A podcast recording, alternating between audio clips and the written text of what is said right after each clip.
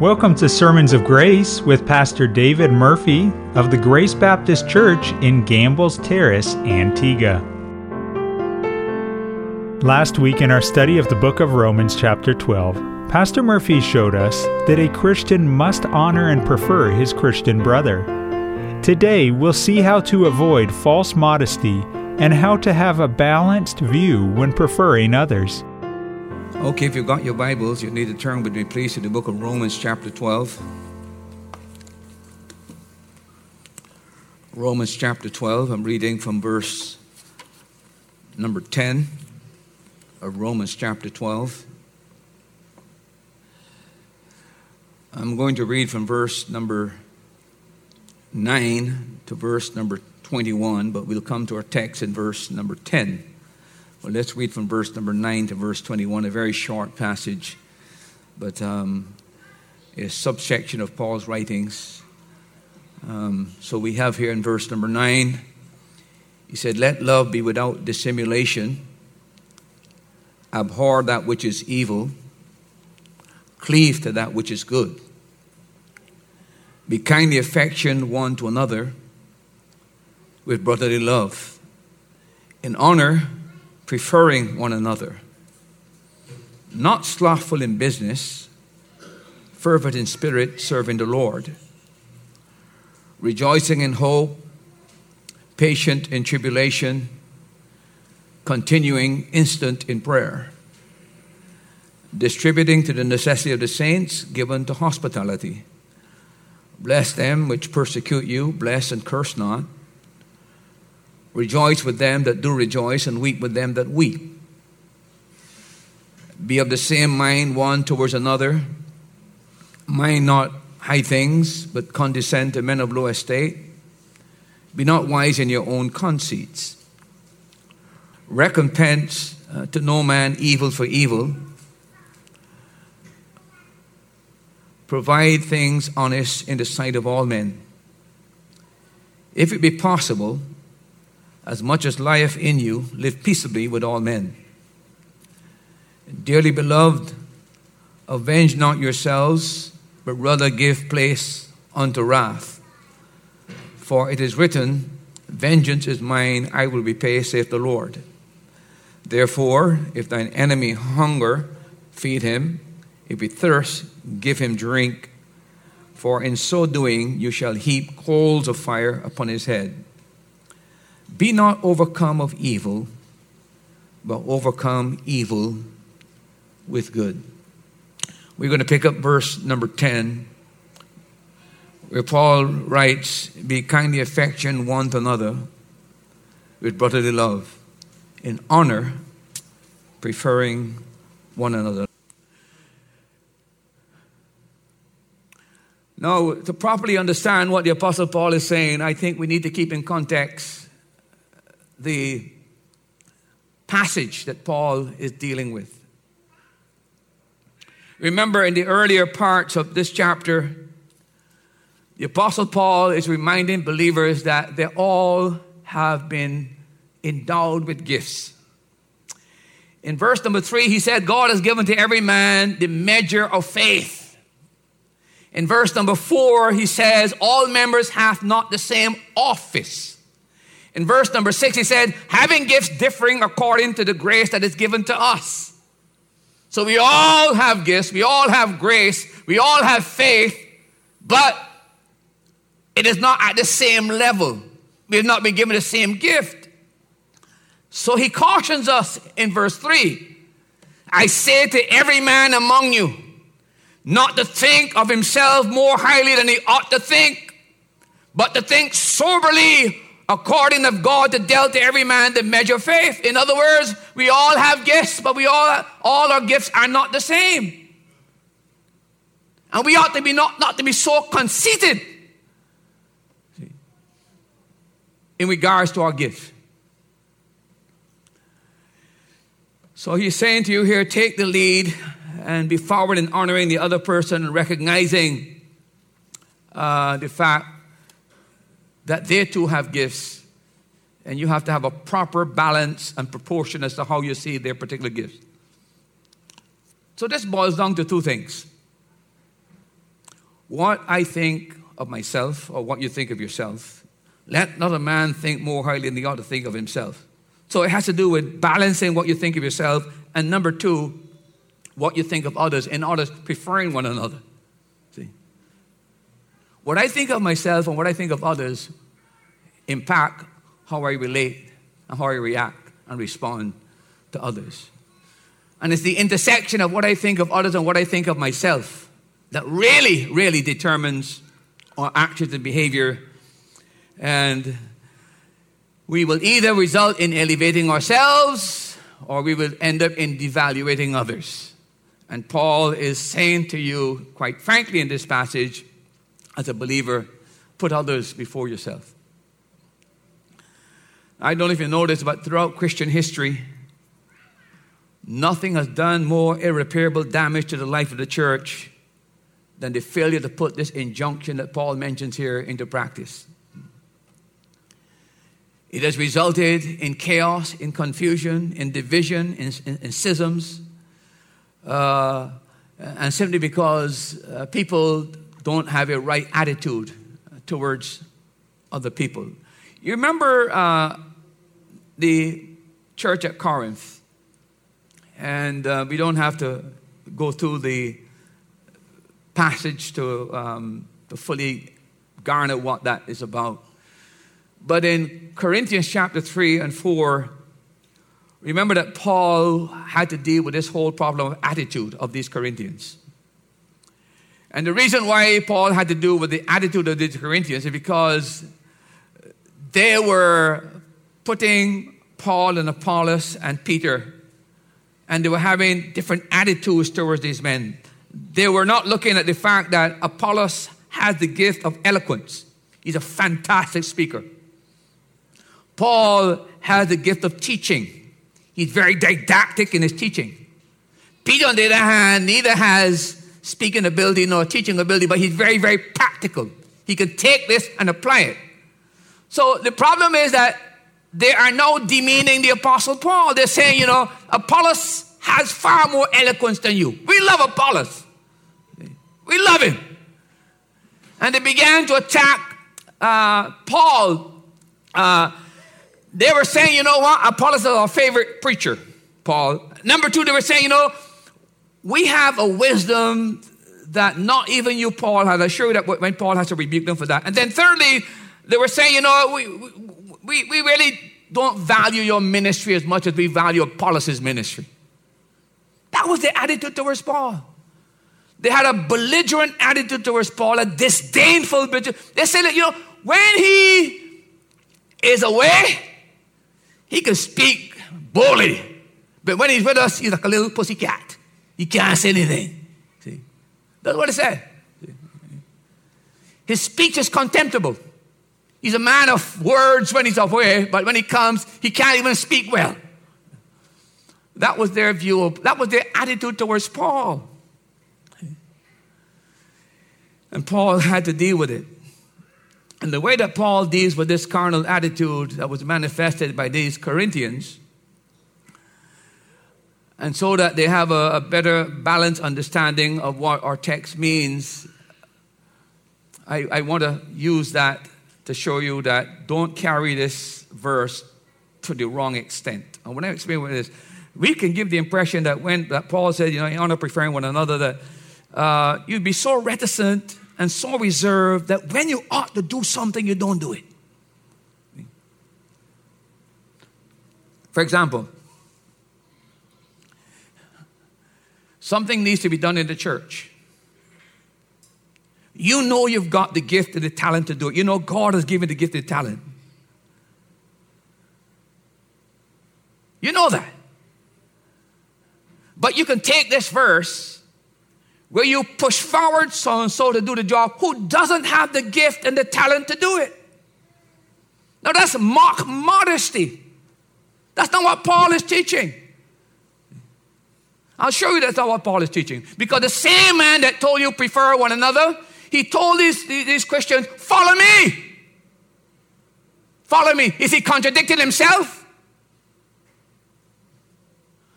That's why you must have a proper evaluation of others and a proper evaluation of yourself. You need to know what your gifts and your talents are and what the gifts and talents of other believers are. You need to properly evaluate to know when you need to be reticent and when you need to be more forward in this matter. So, Paul is not suggesting uh, in this text that we suspend facts and judgments and we ignore the God given gifts that we have and push people forward who don't have the gifts that we have and don't have the talents that we have. That would be a dereliction of duty and would cause more chaos and more um, ineffectiveness in the church. So that's what Paul is saying. In other words, he's not calling for a mock modesty. He's asking you to be very, very real. That's why the word honor has to do with evaluating something and putting a price on it. You look at it very carefully, you assess it, and you say, This is what the price is. That's what you need to do with believers. You should have an idea in our church who can do what, who has talent for what. See? That's what you should do. And assess that. And based on that, you operate within that sphere. See? Imagine an accountant sitting in our church who is adept at doing accounting, very good at doing accounting. That's their forte, that's their strength, that's their skill. The church needs somebody to help with the books. And somebody put their hand who ain't got a clue about accounting to do, who don't know anything about bookkeeping. The person sitting there knows that. See? The proper thing for that person to say, I volunteer to do the job. You've given the opportunity for somebody else, but you realize the person who is, wants the job can't do the job. It'd be very foolish of you to sit there and realize that and don't respond to it. Well, I, in honor, preferring one another. That's not true. Because Paul is saying, evaluate each believer and come to an idea what is their worth, what is their value, what is their talent, what is their gift. That's the basis on which you make those decisions. This is why we need to spend time going into the Bible to understand the biblical teaching on these, these subjects, to give us a better understanding, because we can be so misled in, under, in, in misinterpreting this Bible that we just think that we just sit there and do nothing, let everybody else who don't have the gift that we have do the thing, even though they don't have the gift and talents. That's a dereliction of duty. God has given you those gifts to be used in the church. Now, on the other hand, if you've got two people in the church that can do accounting or two people can do whatever it is, your, your, your thing should be okay, let me give them the first chance. That's something completely different. Am I confusing you or do you understand what I'm saying? You grasping what I'm saying? I hope so. See? What I'm avoiding you uh, taking this passage of scripture and completely giving a false modesty about yourself. You know, the person who says, Yo, I'm nobody, I don't have any gifts, I'm nothing, I don't have anything to offer, those are the most conceited people you'll ever meet. Because they know that it's not true. Everybody knows that it's not true. So you're just lying on yourself. See? It's just vain conceit. See?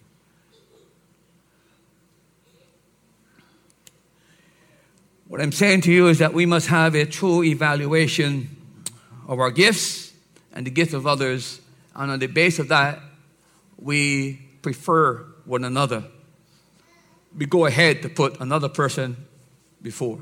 This is not a text that allows you to be idle and thoughtless and allow people to push themselves and fulfill positions and engage in activities that they are not suitably gifted for.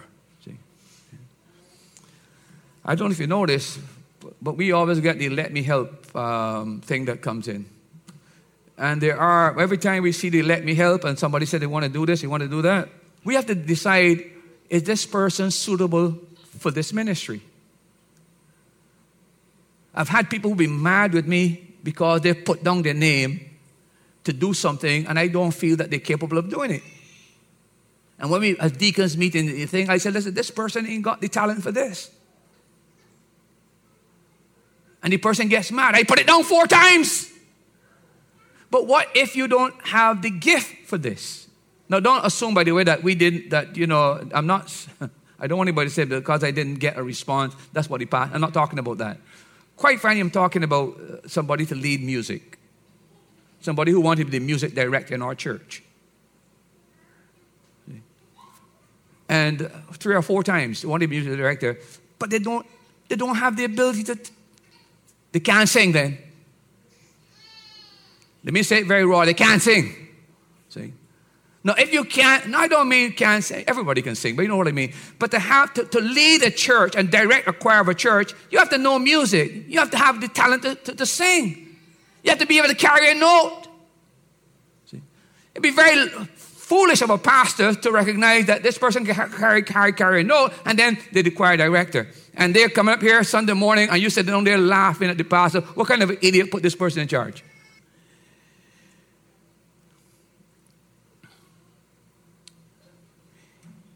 If you look with me at Corinthians chapter 4, 1 Corinthians chapter 4, when Paul is dealing with the, this attitudinal problem that they had towards him, uh, that was way off the compass. Very malignant attitude, uh, even questioning the Apostle Paul's apostleship, etc. Um, notice what he said in verse number 9 and verse number, uh, verse number, number 10. By the way, the Apostle Paul is going to use sarcasm to deal with these people. He's not going to attack them directly, but he's going to use, you know, you could say something that you don't mean, like, I love you, but I don't mean it. You are the prettiest person in the world, but you know, obviously, it's not true. Yeah, that's what I mean by sarcasm. Saying things, but not meaning it. That's what he did in, in, in verse number 9 to 10. He said, For I think that God has set forth us, the apostles, last, as it were appointed to death. For we are made spectacles unto the world and to angels and to men. Notice, we are fools for Christ's sake, but you are what? You are wise. We are weak, but you are what? You are strong. You are honorable. We are despised. So Paul is saying here, quite frankly, look, we, we, we, we apostles, we are fools, we're weak, and we are despised. But you Corinthians, you are wise, you're strong, and you're honorable. He's, he means the very opposite. But he's using sarcasm to let them see the folly of comparing themselves and elevating themselves against God's apostles.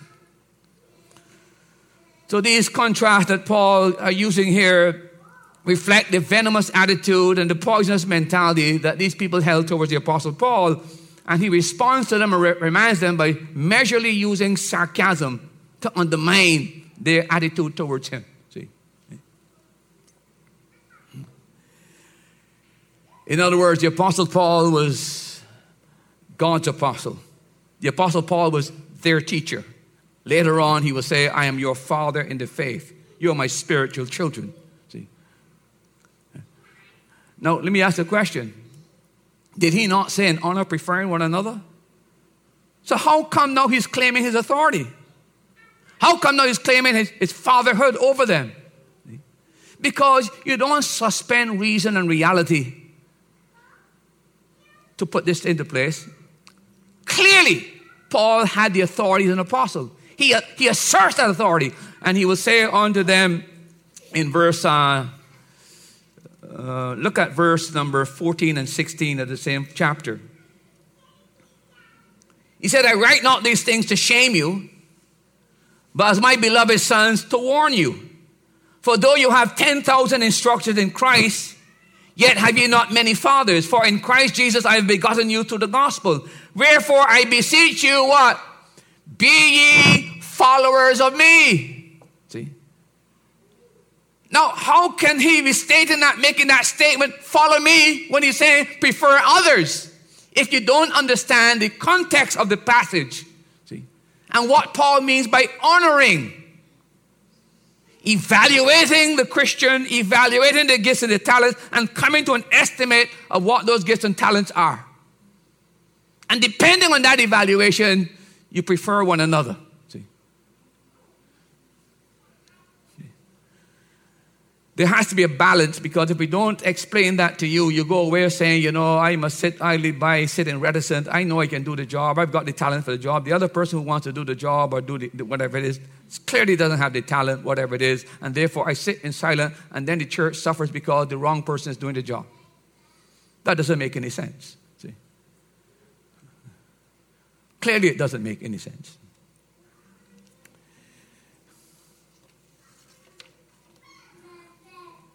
Let me use a practical example.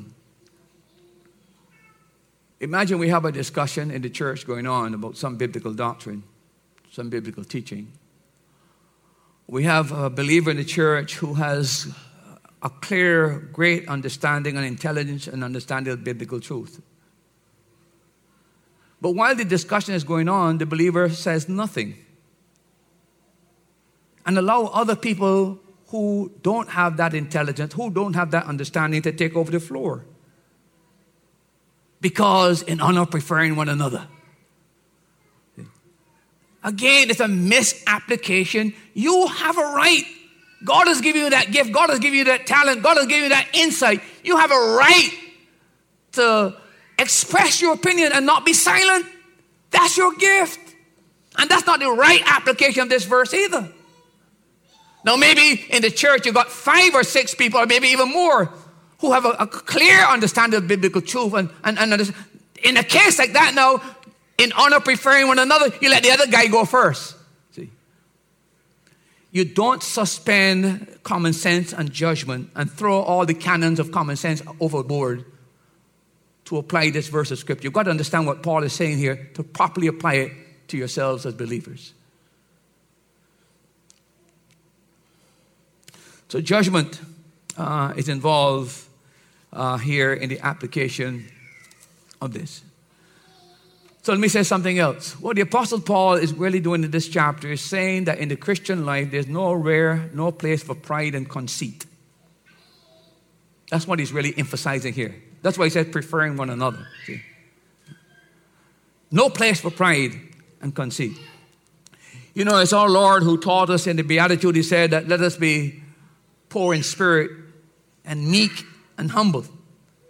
Those are the characteristics of those who belong to the kingdom. He emphasized that. In case you still don't understand what I'm saying, I want to use an illustration that our Lord gave in a parable that brings out exactly what he's talking about here. Look at um, Luke chapter 7.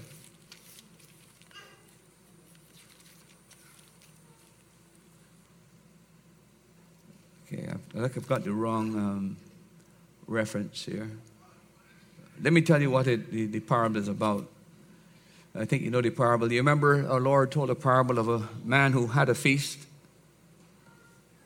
and he invited people to the feast.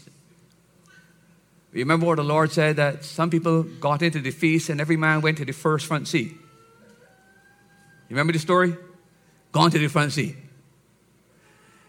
And our Lord said that after they had settled down, settled in the front seat, other people came in. More important than these fellas, you know. These are not the VIPs, but they want to be VIPs. They got so much pride in them, they want to be up front. And another guy comes in, and the master said, Come up here, sir. Come up here, sir. Sir, can you go back there, please? Can you just go back, let this guy come? Remember the parable? And the Bible said they were embarrassed. That's a proper application of that. People wanting the front stage, people wanting the limelight, people who want to always be first. And then later on, somebody said, Okay, uh, could you please give that gentleman the seat first? This is Sir John here. This is the PM. Let the PM sit here, please. You're not the PM. You know. Our Lord is teaching you that have a very humble attitude about yourself. Have an assessment of yourself, have an assessment of other people. But don't be always pushing yourself to the front. Don't be the first to always want to be in line. See? Put others first.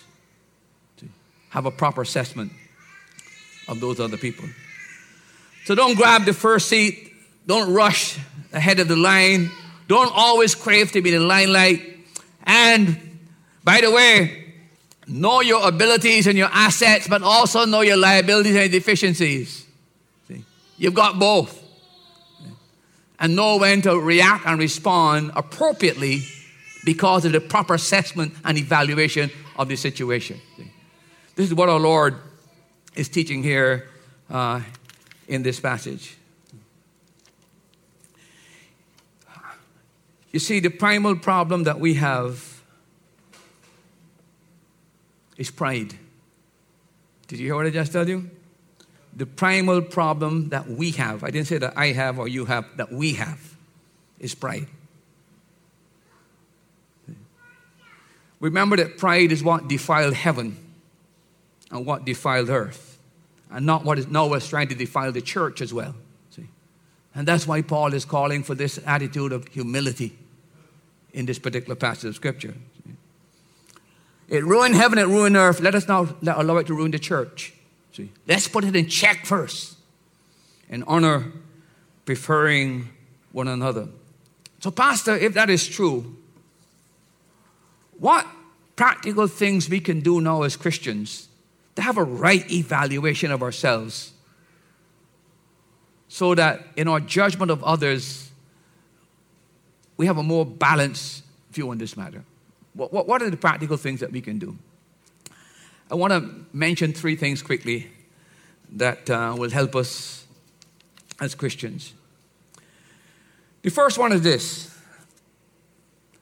have a proper estimate of yourself by remembering who you are and what you used to be. I repeat that. Have a proper evaluation, estimate of yourself by remembering what you were and who you are as a person.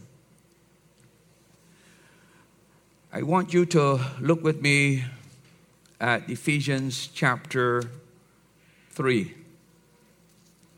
The same man that wrote these words, let me give you his assessment of himself.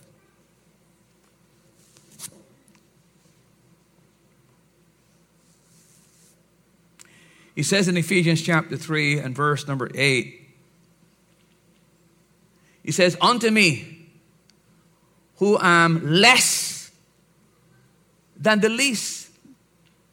Now, how can you get less than the least? It's a paradox. Paul is saying, I'm a zero, but I'm not only a zero, I'm a zero, the edge run out, rubbed out. See? That's how he, he notice what he says. I am the less than the searchable riches of Christ. Paul never got over the awe that he became a preacher. He never got over it. How can I, a murderer, a persecutor, a blasphemer, a hater of God, how can I now be a preacher? He never got over the wonder of it all. See? Because Paul knew one thing he did not deserve it. See? A proper evaluation of yourself. How do you see yourself? What were you before you got saved? You weren't a sweetie, were you? More like a tambourine, sour tambourine. See? Yeah, yeah, yeah, You're not as nice as you are today. And by the way, what, what were some of the things that you used to do? What if I would just put it on a placard or put it on the, on, the, on the video screen to see what you used to be, what you used to think before you got saved? Places you've been, people you've been with, things you've done with other people. What if people were to see that?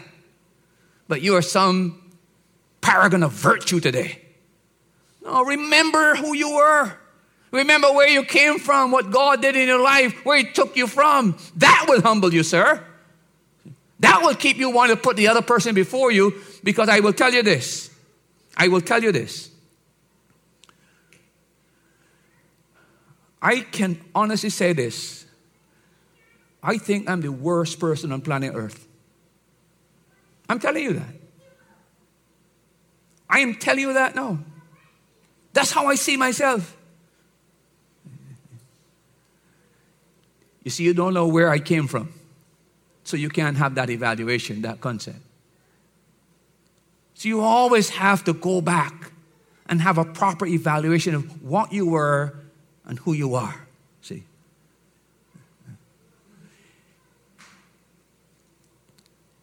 Any king's daughters in here? Any queen's daughters or brothers in here? Any person who have a long pedigree of a important family? No, we are all ordinary people coming from very ordinary ancestry.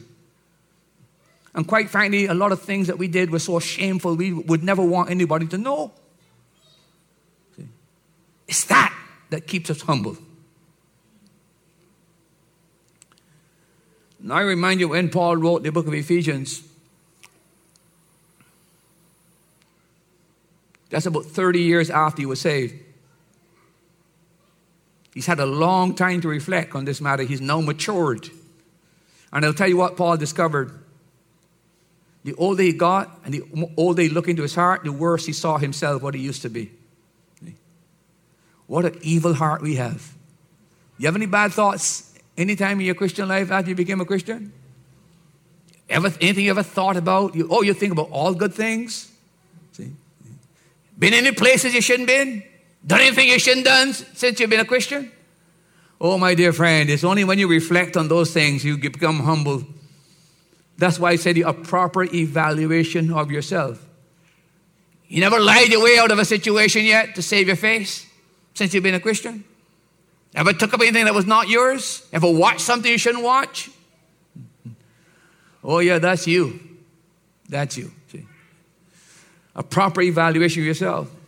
And by the way, what poignant words to put in an autobiography that I am the worst of the least of all the saints. what an autobiography that is. I'm saying to you as a believer here this morning, you've got to have a true evaluation of yourself. And then, number two, you have to have a right assessment of your gifts. A proper assessment of your gifts. Now, the reality is that we are not all the same. The reality is that we are different, that we are uniquely different one from another. And by the way, it's our differences that cause pride. If we were all alike, look all alike, had the same talent, all alike, all the gifts, we would not have a problem of pride. But because we have different abilities and different gifts, pride comes into play. So, do you know how you respond when you realize that you are different and maybe you've got talents that other person doesn't have another ability, you know what you do, what you, what you, know, you know how to solve that problem? Get a proper evaluation of your gifts and, and ask yourself three questions. Look at uh, 1 Corinthians chapter 4. Here are the three questions you ask yourself when you recognize your differences. Look at verse 7. First question Who made you to differ from another? Who made you different? You yourself? Madam, if you got any kind of beauty, you didn't get it from yourself, you get it from your mom. If you didn't get it from your mom, you get it from somebody down in her line to the genes. See? If you have intelligence that is superior to others within the church, you didn't get that yourself. That was given to you by God. See? So the question is when I begin to look and I see them different, the question that I ask myself is, who made you to be different? The only answer is what? God. God. Second question that Paul says in verse 7 and what hast thou that thou hast not received? So if you've got a gift or a talent that you have, how did you get it? It was given to you. You, you just received it. You didn't make it or manufacture it. It was given to you. So the question is, who made you to be different? God. Who gave you what you got? God. Here's the third question. Now, if thou hast received it, why dost thou glory as if thou hast not received it? In other words, why butter up yourself and pride up yourself as though you didn't receive it when in actual fact God gave it to you. See? So what Paul is saying here, there is no, should be no room for pride because you differ from another believer. You can evaluate that believer, evaluate yourself, understand their gifts, put this principle into operation. But it's not a cause for pride on your behalf.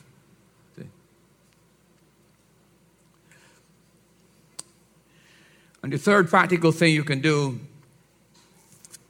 is estimate or evaluate the area of service that God has given to you in the church. And ask yourself, why is God using you in that particular capacity? And by the way, that brings us back to 1 Timothy chapter 1, verse 11 to verse 14. You know what Paul said about himself and his ministry and the part and the role he played in the church? He said, It is God that enabled me, putting me into the ministry. Again, it is God. He put you there, brother.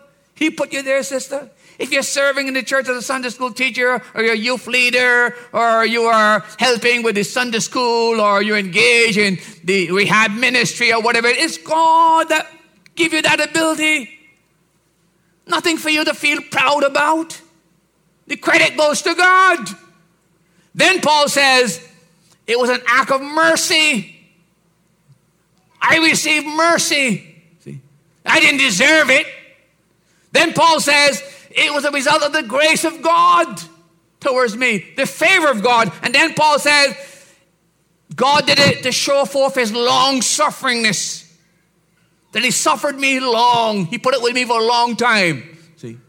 And then the fourth thing, fifth thing, Paul said, he chose me and he saved me to be a pattern for other people so he can show other people that he's kind to them, he's merciful to them, he can show grace to them as well. It all goes back to God. See?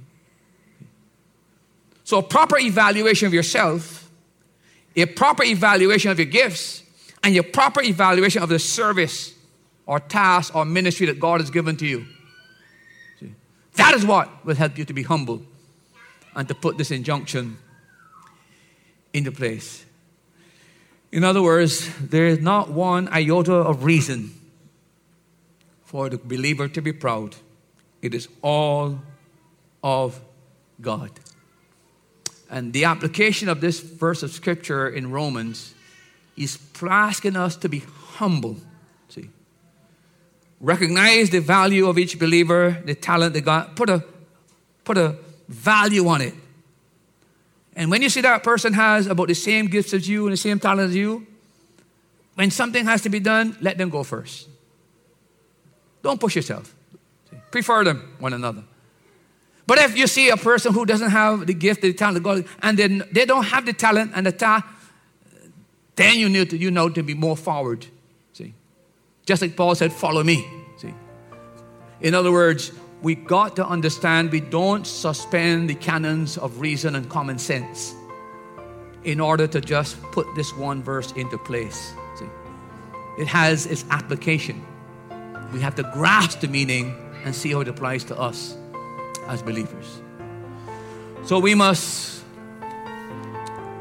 be dearly affectionate one to another in brotherly love.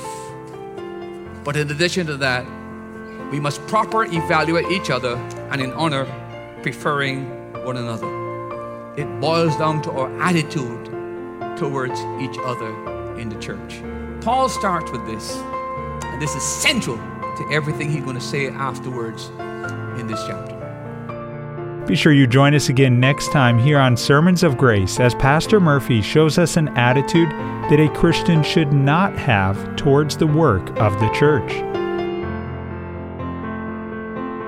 If you'd like to contact Pastor David Murphy or Grace Baptist Church, please call 268 462 4230 or visit during one of their service times. Sunday school is at 9 a.m Sunday morning at 10 a.m., Sunday evening at 7 p.m., or Thursday evenings at 7 p.m. Grace Baptist Church is located on Rowan Henry Street in Gambles Terrace, Antigua.